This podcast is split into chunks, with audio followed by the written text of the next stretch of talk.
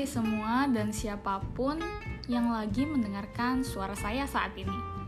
So, in this podcast, I will tell you about a summary of a book. But before we start, let me introduce myself. Saya Nurul Rizky Awalia dari Ilmu Komunikasi UPN Veteran Jawa Timur.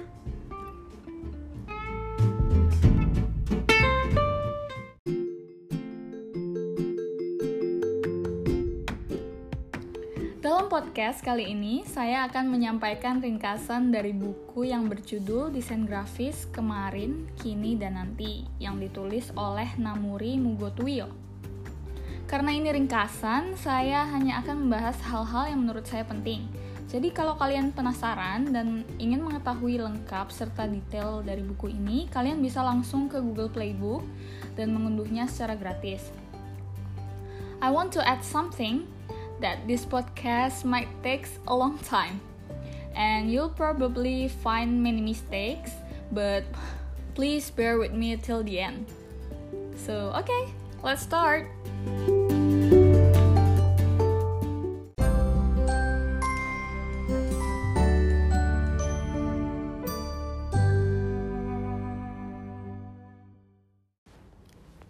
Seperti yang baru saja saya bilang beberapa detik yang lalu, uh, buku ini berjudul Desain Grafis Kemarin, Kini, dan Nanti. Nah, dari judulnya aja ketebak ya, buku ini bahas apa. Ya, jadi buku ini banyak membahas tentang perkembangan desain grafis di dunia. Tapi sebelum masuk ke situ, kita perlu tahu dong apa itu desain grafis. Jadi, dijelaskan dalam buku ini, desain grafis merupakan sebuah cabang seni rupa yang sering kita dengar dan hampir setiap hari kita jumpai dalam berbagai aktivitas. Sebagai contohnya nih, ketika di pagi hari kita mau menggosok gigi. Uh, terus pasti menggunakan pasta gigi kan? Nah, di sana tertera visual yang menampilkan nama atau logo sebagai identitas merek, tulisan komposisi, produk, uh, informasi, serta ilustrasi bahan-bahan yang menjadikan kita tertarik untuk menggunakan produk tersebut. Untuk saat ini, desain grafis dapat dikatakan sebagai satu-satunya cabang seni rupa yang mudah dijumpai pada saat kita berada di jalan atau bahkan di kamar. Maksud saya, di kamar itu pasti kalian selalu megang HP kan? Gak mungkin enggak. Nah, saat kalian memegang HP, kalian pasti membuka aplikasi, aplikasi maupun media sosial gitu kan. Nah, dalam media sosial tersebut e, sangat memungkinkan kalian menemukan desain-desain grafis. Nah, untuk di jalan sendiri kita bisa menemukan desain-desain grafis uh, sering yang sering ditampilkan dalam bentuk iklan yang dipajang pada papan billboard, spanduk, poster, uh, lalu semua informasi ini akan dikemas dalam visual yang menarik dan juga komunikatif. Kesemua hal ini menunjukkan begitu dekatnya dan begitu familiarnya kita dengan desain grafis. Menurut pakar semiotika visual Sumbo Tinarbuko, desain grafis atau yang disebut juga dengan desain komunikasi visual DKV merupakan ilmu yang mempelajari konsep komunikasi dan ungkapan daya kreatif yang diaplikasikan dalam berbagai media komunikasi visual dengan mengelola elemen desain grafis seperti gambar atau ilustrasi, huruf dan tipografi, warna, komposisi, dan layout. Sedangkan Danton C. Hombing menjelaskan bahwa desain grafis merupakan proses yang mempekerjakan berbagai elemen seperti marka, simbol, uraian verbal, yang lalu akan divisualisasikan lewat tipografi dan gambar, baik dengan teknik fotografi maupun ilustrasi. Berdasarkan definisi tersebut, desain grafis dapat dipahami sebagai seni rupa yang dirancang untuk menyampaikan sebuah pesan ke dalam simbol-simbol yang direpresentasikan melalui penyelarasan elemen warna, tipografi, dan ilustrasi atau foto ke dalam media yang bersifat aksesibel bagi target komunikasi.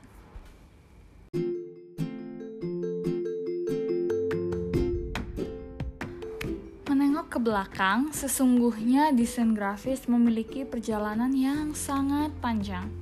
Yakni dari masa peradaban Mesir kuno sekitar 3150 sebelum Masehi yang ditandai dari gambar ikonografi di dinding makam penguasa Mesir dan peradaban Yunani pada 8 sebelum Masehi yang juga ditandai dengan keberadaan lambang-lambang di mata uang ataupun atribut kerajaan. Namun, kita akan mendeteksi perkembangan desain grafis dari awal tahun 1820 hingga saat ini di mana pada masa tersebut jutaan karya lahir dan turut menjadi amunisi yang ampuh untuk meningkatkan penjualan berbagai produk, alat propaganda, dan juga menjadi simbol dari identitas para penggunanya. Pada awal kehadirannya, desain grafis diciptakan dengan peralatan yang sederhana, ditambah dengan kemampuan olah visual yang baik para visualizer sehingga dengan keahliannya mampu menghasilkan sebuah karya seni yang komunikatif dan juga estetik. Pada dua abad sebelumnya, berbagai karya desain grafis diciptakan di media, baik kertas ataupun lembaran kayu, yang selanjutnya digambar dengan menggunakan teknik stensil, dilukis, airbrush, atau dengan mencukil kayu untuk selanjutnya dicap dengan cat sesuai dengan desain yang ada. Uh, mereka juga berharap uh, kalau karya desain grafis ini dapat direproduksi sebanyak mungkin dan disebarkan seluas-luasnya bagi target audiens. Menurut buku ini, seorang desain grafis menorehkan ide dan gagasannya melalui proses kreatif yang sangat dinamis. Proses kreatif tersebut didasari oleh latar belakang kondisi politik, ekonomi, kebutuhan target audiens, kondisi sosial dan budaya yang mana desainer grafis tersebut berada. Ketika internet belum hadir, referensi pun juga menjadi hal yang sangat langka. Eksistensi seorang desainer grafis diuji melalui kreativitasnya dalam menghasilkan karya yang inovatif, estetis, komunikatif dan juga efektif sesuai dengan tujuan penggunanya. Sehingga saat ini kita bisa menemukan banyak sekali jenis dan tipe karya desain grafis yang unik antara satu negara dengan negara lainnya. Dan juga dari tahun ke tahun karakteristiknya uh, yang dimunculkan oleh desainer-desainer tersebut memiliki kekasan yang kuat dan tidak jarang gaya yang dipopulerkan pada zaman dahulu menjadi referensi bagai bagi desainer grafis masa sekarang. Karakteristik sebuah karya desain grafis ditunjukkan dari bentuk ilustrasi, komposisi, tema, jenis huruf yang digunakan, materi yang disajikan, dan juga ton warna yang dipilih uh, untuk menjadi representasi kondisi di mana dan kapan karya tersebut diciptakan. Seperti contohnya karya desain grafis bergaya Victorian yang lahir di era kekuasaan Ratu Victoria pada tahun 1837 sampai 1901 di Britania Raya yang turut mempengaruhi sebagian besar gaya desain di Eropa. Nah, pada gaya desain Victorian banyak yang menampilkan bentuk-bentuk ornamen uh, yang rumit dan ulir yang ditata secara simetris. Terdapat pula simbol kejayaan di era atau kekuasaan monarki seperti stilasi alam, bendera, simbol mahkota, ilustrasi ratu, castle, pedang, dan simbol-simbol lain yang memiliki asosiasi dengan atribut kerajaan Britania Raya. Perkembangan gaya desain grafis dari waktu ke waktu juga mengarah pada bentuk yang bebas dan cenderung melawan definisi keindahan dan fungsi yang selama ini dipahami. Perkembangan gaya desain postmodern lebih sering menampilkan bentuk yang minimalis, sederhana, dekonstruktif, e, serta ditunjukkan dengan melawan aspek-aspek keterbacaan dan keteraturan komposisi, e, serta menggunakan efek-efek yang sebelumnya dihindari oleh para desainer di era abad 1800-an. Seperti halnya dengan ditemukan dan diakuinya seni glitch art pada tahun 1935 oleh seniman Linley, yakni sebuah karya seni yang menampilkan uh, efek rusak pada tampilan layar monitor televisi yang diakibatkan oleh gelombang magnet yang sangat kuat, kegagalan dalam membaca format video dan juga kerusakan sinyal. Efek tersebut membentuk gelombang piksel dan kombinasi warna yang tidak beraturan, sehingga mengganggu tingkat keterbacaan dan juga e, menghilangkan kesan bersih, rapi, serta teratur. Namun, pada era modern, efek ini menjadi hal yang tidak lumrah untuk dijadikan sebagai efek atau inspirasi bentuk dalam karya desain grafis karena mengurangi aspek keterbacaan yang berdampak pada tidak optimalnya proses komunikasi. Namun pada satu dekade terakhir, yakni pada tahun 2010 sampai 2020-an, efek ini mulai populer dan sudah digunakan secara masif oleh para desain grafis di seluruh dunia. Aspek-aspek yang dahulu menjadi pantangan dalam menciptakan karya desain grafis saat ini mulai dianggap sebagai inovasi dan kebaruan. Oke, untuk mengetahui lebih dalam terkait perkembangan desain grafis, uh, dalam buku ini disajikan perkembangan gaya desain pada karya poster dari tahun 1820-an hingga saat ini dan beberapa aspek yang mempengaruhinya. Tapi karena uh, ada sangat banyak eh, tipe-tipe, jadi saya akan mengambil beberapa desain saja untuk mempersingkat waktu. Kalau kalian penasaran dengan macam-macam tipenya, kalian bisa langsung ke Google Playbook, uh, search desain grafis kemarin, kini, dan nanti. Kalian bisa mengunduh buku ini dengan gratis. Oke, okay, desain pertama yang akan saya bahas di sini adalah American Wood Type pada tahun 1820 sampai 1880. Jadi American Wood Type ini merupakan desain yang diciptakan dengan metode uh, pengepresian media yang di, umumnya adalah kertas dengan kayu yang telah diukir atau dicukil uh, membentuk gambar atau tulisan tertentu. Kombinasi warna dan tingkat kerumitan gambar menentukan jumlah lembaran kayu yang dalam hal ini berlaku sebagai master design. Dalam proses pengerjaannya, seorang desainer dituntut untuk merancang sebuah desain yang disebut master secara utuh dan detail.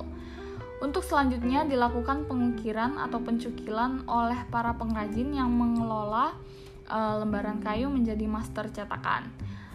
Pada tahun 1812, di bawah kepemimpinan Presiden James Madison, Amerika melakukan kegiatan pembangunan besar-besaran, yakni dengan membangun sistem transportasi, perbankan, eh, komunikasi, dan juga pabrik-pabrik besar. Kebijakan tersebut menstimulasi kebutuhan akan desain grafis, baik sebagai poster promosi, surat kabar, ataupun papan nama. Pada masa tersebut, banyak pabrik yang menawarkan jasa wood type, dan salah satu yang tertua adalah Hamilton Manufacturing Company yang merupakan produsen utama percetakan kayu di Hamilton, Amerika Serikat dan beroperasi dari tahun 1880 hingga pertengahan 1980-an.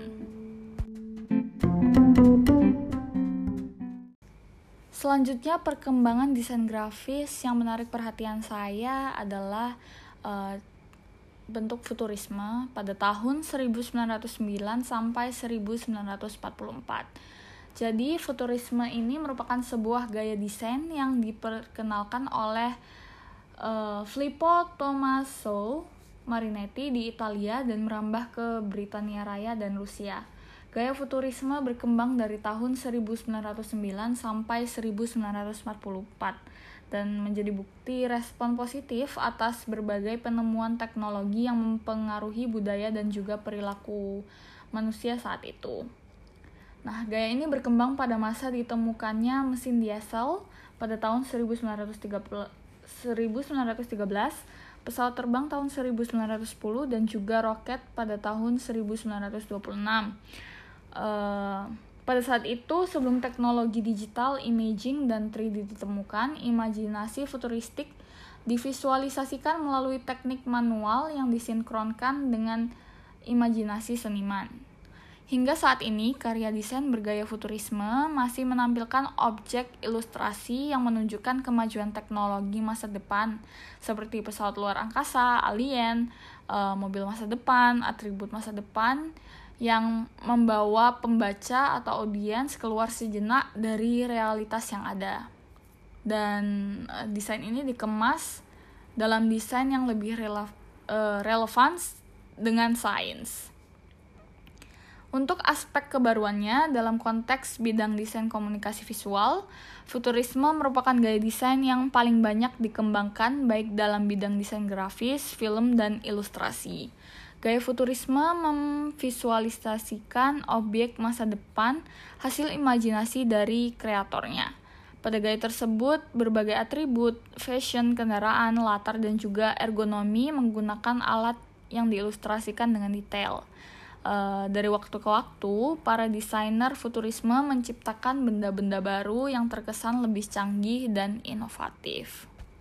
Desain ketiga yang akan saya bahas dalam podcast ini uh, merupakan desain the, the STJIL. Uh, pada tahun 1917 sampai 1931. The Steel merupakan gaya desain yang lahir pada masa Perang Dunia I, yakni tahun 1917 di Belanda. Uh, gaya ini menjadi jawaban atas kebutuhan masyarakat modern akan terciptanya konsep harmonisasi yang baru melalui prinsip-prinsip estetika dalam seni rupa. Salah satu desainer The Stiegel adalah Piet Mondrian dengan karya desainnya yang cukup terkenal melalui kombinasi warna primer pada bidang dan penataan bentuk horizontal dan vertikal. Uh, proses harmonisasi diwujudkan melalui penyederhanaan elemen visual yang dikemas dalam bentuk bidang, garis, dan arah horizontal dan vertikal dengan menggunakan pendekatan warna-warna primer seperti merah, biru, kuning, uh, dan penambahan akses uh, aksen warna hitam dan putih.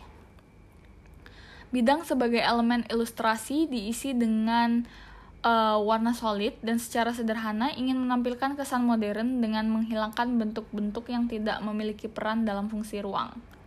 Gaya ini memiliki spirit yang hampir sama dengan seni modern, yakni terkesan menggunakan mazhab fungsionalisme yang menghilangkan berbagai bentuk lekukan atau detail yang tidak memiliki tujuan dalam penempatan fungsi ruang. Uh, dalam karya poster bergaya The Stigel, uh, gambar ilustrasi ditampilkan dalam bentuk warna kontras dan penempatan huruf secara vertikal atau horizontal. Uh, gaya desain ini berkembang dalam seni arsitektur, kerajinan, dan grafis. Nah, untuk aspek kebaruan dari gaya ini, Uh, ia memiliki karakteristik visual yang khas dan kuat melalui elemen warna, bidang, dan aspek komposisi yang ditampilkan. Jadi saya tertarik dengan uh, konsep ini karena uh, meskipun dia cuma bentuknya uh, ruang atau kayak kotak gitu yang diisi dengan warna-warna primer, tapi sangat menarik dan eye catching. Dan jenis desain terakhir yang menarik perhatian saya adalah flat design pada tahun 2002 sampai sekarang.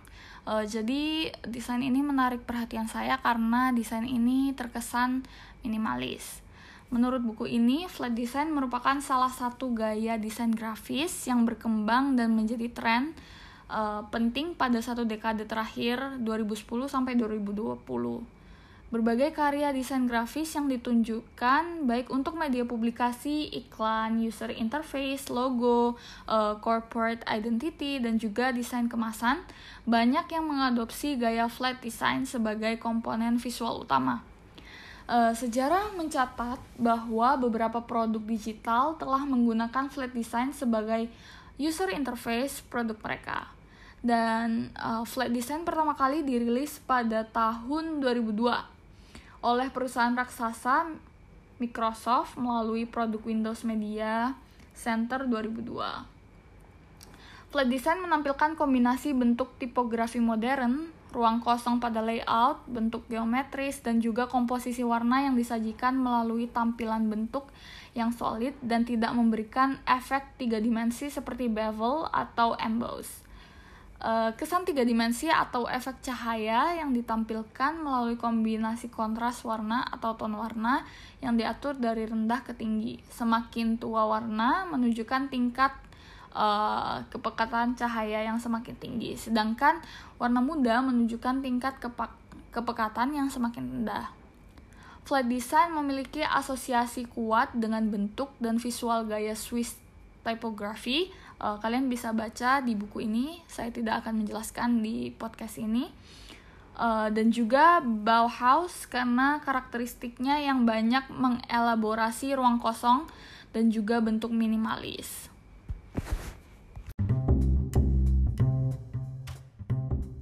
Selanjutnya, saya akan membahas uh, rangkuman dari tantangan desain grafis di era revolusi industri 4.0.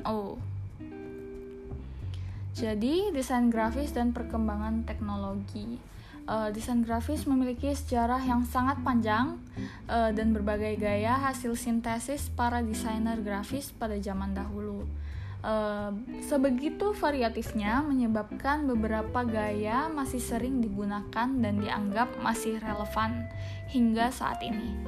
Sejarah membuktikan bahwa berbagai temuan buah pemikiran dari para kreator tidak akan hilang di telan masa. Uh, gaya desain yang telah ada selama ini akan terus dikembangkan ke dalam bentuk-bentuk baru yang mampu menjadi penanda zamannya karya-karya desain grafis terus bertahan meskipun teknik telah berubah.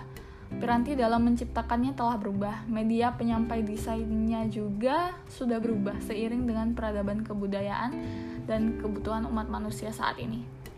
Beberapa orang diberikan kesempatan untuk menjadi saksi perubahan peradaban tersebut dari segala hal yang dikerjakan secara uh, martial rasa dan juga kecerdasan emosional menjadi hal yang sangat berharga dalam menghasilkan sebuah karya.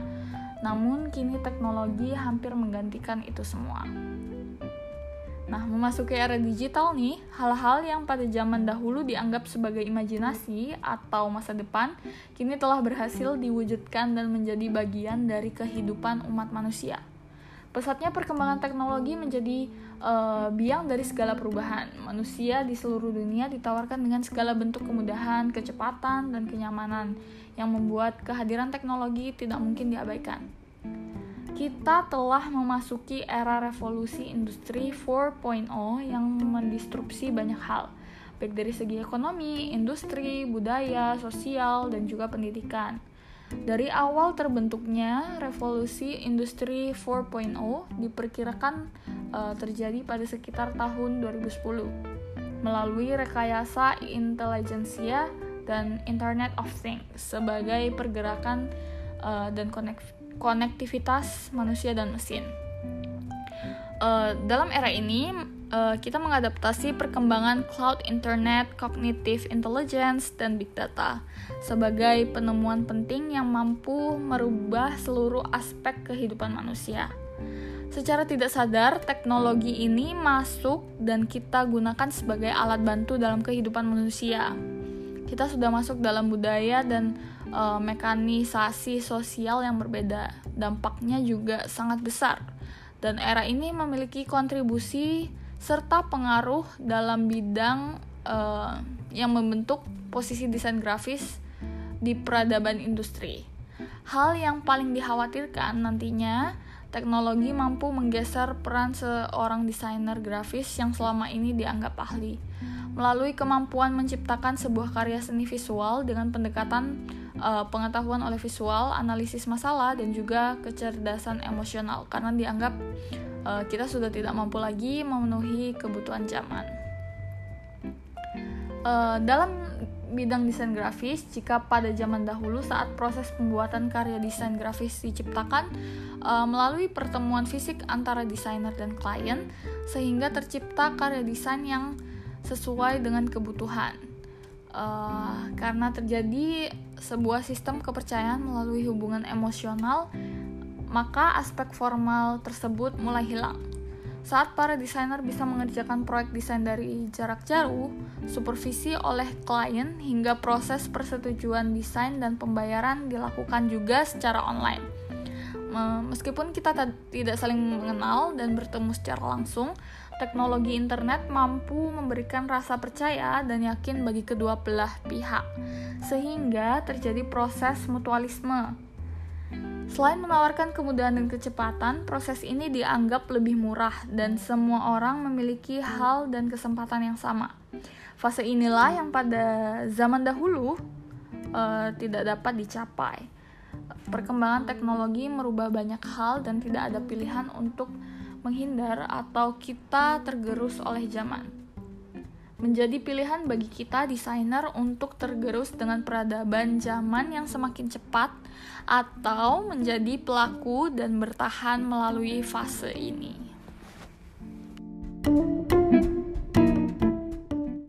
Melalui pengembangan Internet of Things atau IoT, uh, yakni penerapan internet di segala bidang menjadikan manusia sangat terbantu dan diuntungkan dengan keberadaan internet. Berbagai aktivitas seperti hiburan, berbelanja, belajar, dan juga bekerja dapat dilakukan dengan bantuan internet. Dengan adanya internet, semua orang di seluruh dunia dapat terkoneksi dalam waktu yang bersamaan, sehingga berbagai aktivitas komunikasi dan transaksi eh, sangat-sangat uh, dimudahkan. Desain grafis memegang peranan yang cukup penting, di mana berbagai perangkat dan juga platform seperti media sosial, online shop, uh, website, blog, games, dan aplikasi-aplikasi lainnya memerlukan tampilan yang menarik. Uh, serta dan desain grafis dapat berperan sebagai elemen estetika dalam sebuah tampilan atau yang disebut dengan user interface. User interface sudah ditemukan dan diterapkan sejak lama, seperti penetapan logo power pada televisi, dashboard mobil, dan lain sebagainya. Uh, saat ini, iklan tidak hanya dipasang di media cetak saja, uh, seperti yang sudah saya, saya singgung sebelumnya. Uh, kita bisa melihat iklan atau desain grafis di internet. Meskipun di era teknologi, cetak dan komputerisasi yang canggih, uh, penggunaan teknik lukis dan juga airbrush, uh, airbrush masih dapat ditemui hingga saat ini. Seperti grafis pada bumper beca yang dibuat dengan cara dilukis, lalu grafis pada bak truk atau bus yang masih dibuat dengan teknik airbrush karena dinilai lebih artistik dan fleksibel. Selain itu, teknologi cetak yang sangat kuno, yakni stempel basah, masih diakui sebagai alat validasi sebuah surat atau dokumen. Meskipun teknologi tersebut terbilang sangat kuno, namun tidak dapat dipungkiri bahwa budaya mampu membawanya bertahan hingga lebih dari dua abad. Kehadiran internet sangat membantu bagi para desainer grafis dalam mengakses piranti lunak atau software uh, secara lebih mudah. Selama ini software desain yang cukup populer dan sering digunakan oleh pelaku industri kreatif dan akademisi adalah software desain grafis seperti Corel Draw, Adobe Illustrator, Adobe Photoshop, dan InDesign. Software Corel Draw uh, menjadi sangat populer di kalangan pelaku industri percetakan. Selain pengop uh, pengoperasiannya yang relatif lebih mudah, Corel Draw juga dilengkapi fitur-fitur pengaturan warna uh, serta mekanisasi yang membantu dalam proses cetak. Untuk Adobe Illustrator, uh, relatif lebih banyak digunakan oleh pelaku industri kreatif di seluruh dunia, sehingga bagi para desainer grafis yang bekerja secara online atau memiliki klien luar negeri, biasanya mereka lebih memilih menggunakan Adobe Illustrator. Corel Draw dan Adobe Illustrator merupakan software desain yang mampu menghasilkan produk desain dalam uh, format vektor. Selain itu, terdapat software Adobe Photoshop yang semula diperuntukkan sebagai software editing foto. Uh, kini mulai akrab digunakan oleh para desainer grafis yang menganut aliran digital imaging. Sedangkan Adobe InDesign merupakan software grafis yang diperuntukkan untuk melayout sebuah buku atau majalah. Meskipun tidak menutup kemungkinan menciptakan karya desain grafis dengan uh, software ini.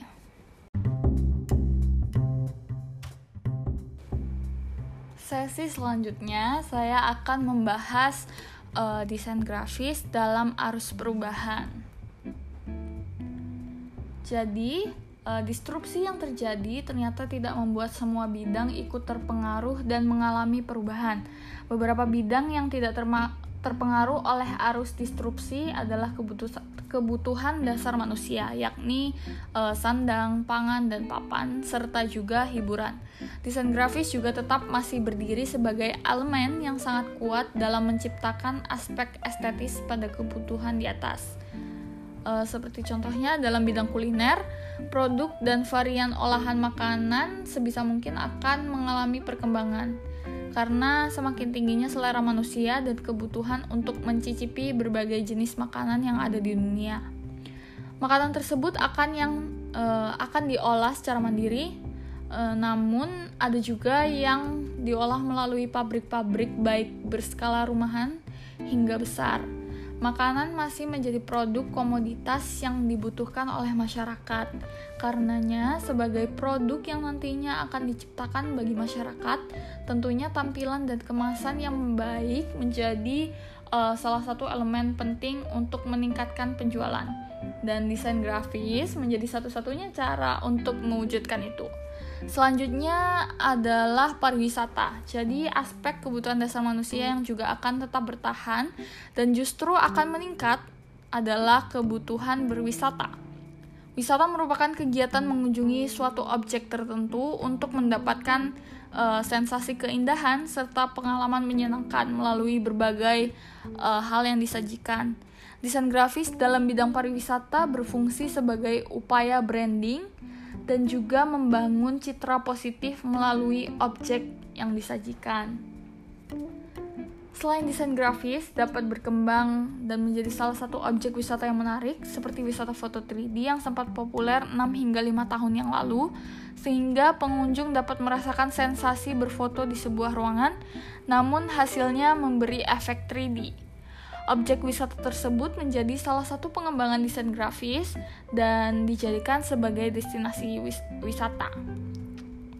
Bahkan di beberapa negara telah mampu mengembangkan desain grafis untuk uh, menjadi objek visual yang mampu ditampilkan secara atraktif dengan menggunakan teknologi uh, virtual reality, augmented reality, dan hologram. Selanjutnya pada bidang olahraga. Olahraga juga e, menjadi bidang yang tetap bertahan dan tidak terpengaruh oleh adanya disrupsi. Hal tersebut disebabkan karena olahraga merupakan kegiatan fisik yang berhubungan dengan kesehatan manusia. Manusia modern semakin sadar dengan pentingnya olahraga karena tidak hanya mampu e, menjadi kegiatan yang bermanfaat dari segi kesehatan, tetapi juga hiburan. Para produsen alat-alat olahraga menciptakan berbagai produk yang tidak hanya ergonomi, tetapi juga estetis. Dan di sanalah peran kita sebagai desainer uh, digunakan uh, untuk user interface dengan tujuan meningkatkan nilai estetika pada produk olahraga. Selanjutnya adalah bidang spiritual keagamaan. Jadi, hal lain yang memiliki kaitan erat dengan kebutuhan dasar manusia merupakan kegiatan spiritual yang mengatur hubungan manusia dengan Tuhan.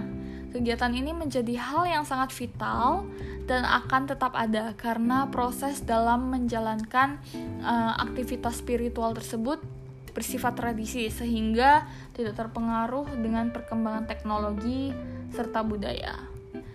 Selanjutnya adalah e, bidang budaya seni tradisi. Sama halnya dengan kegiatan agama yang tidak terpengaruh dengan arus perkembangan budaya dan teknologi, e, kegiatan seni tradisi merupakan salah satu bidang dan e, saat ini berkembang menjadi komoditas yang secara konsisten menyajikan berbagai kegiatan tradisional yang tetap terjaga dan dilestarikan. Dalam lingkup tersebut, aspek desain grafis yang dapat dimunculkan uh, adalah melalui kegiatan komunikasi, melalui berbagai iklan, dan juga brand terkait dengan konten tradisi tersebut. Bidang lain yang belum mengalami disrupsi secara signifikan adalah bidang medis. Uh, jika pada bidang pendidikan proses transfer informasi dapat dilakukan secara online atau jarak jauh, namun penanganan medis tetap membutuhkan sentuhan dan juga penanganan fisik secara intensif. Mungkin yang berkembang adalah teknologi peralatan medis dan ini masuk ke ranah desain produk. Sedangkan uh, aspek desain grafis yang dapat dimunculkan dari proses ini adalah melalui branding institusi baik rumah sakit maupun farmasi. Selain itu, kegiatan kampanye kesehatan dan juga informasi dikemas melalui karya infografis uh, yang dapat mengedukasi masyarakat tentang kesehatan. Selanjutnya adalah bidang politik.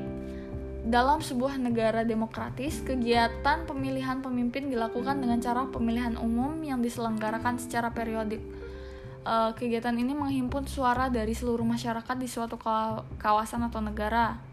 Jadi untuk memilih pemimpin dengan suara terbanyak, uh, kegiatan politik ini akan menginformasikan kandidat para pemimpin yang nantinya bisa dipilih oleh masyarakat. Nah, dalam kegiatan politik tersebut, uh, tentunya perlu kegiatan promosi dan iklan yang bisa mempersuasi masyarakat untuk sepakat dan mendukung salah satu kandidat menjadi pemimpin mereka. Nah, kita sebagai desain grafis memiliki peran dalam hal tersebut. Selanjutnya adalah periklanan. Iklan merupakan bidang yang akan terus berkembang selama masih ada perusahaan yang hadir untuk memasarkan produk mereka. Uh, selanjutnya adalah pers. Pers merupakan media yang menyajikan informasi terkait berbagai hal yang terjadi secara berimbang. Berita harus bersifat aktual dan mampu menginformasikan kejadian yang terjadi secara cepat dan juga komunikatif. Nah, bidang-bidang di atas dipilih karena memiliki kaitan dengan penggunaan desain grafis uh, meskipun masih ada bidang-bidang lain yang tidak terpengaruh oleh disrupsi akibat hadirnya era revolusi industri 4.0 seperti halnya pertanian, perikanan, peternakan, dan bidang-bidang yang tidak memerlukan teknologi dalam proses penanganannya. Berdasarkan ulasan ini, uh, cukup menguatkan peranan desain grafis sebagai elemen yang turut mendampingi aktivitas manusia di dunia melalui elemen-elemen estetika yang diciptakan.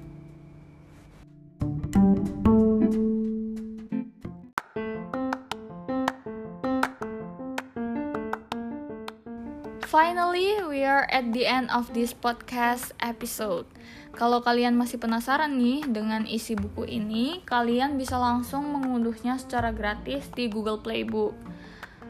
Thank you for listening, and once again, I'm so sorry for all the mistakes and errors in this podcast.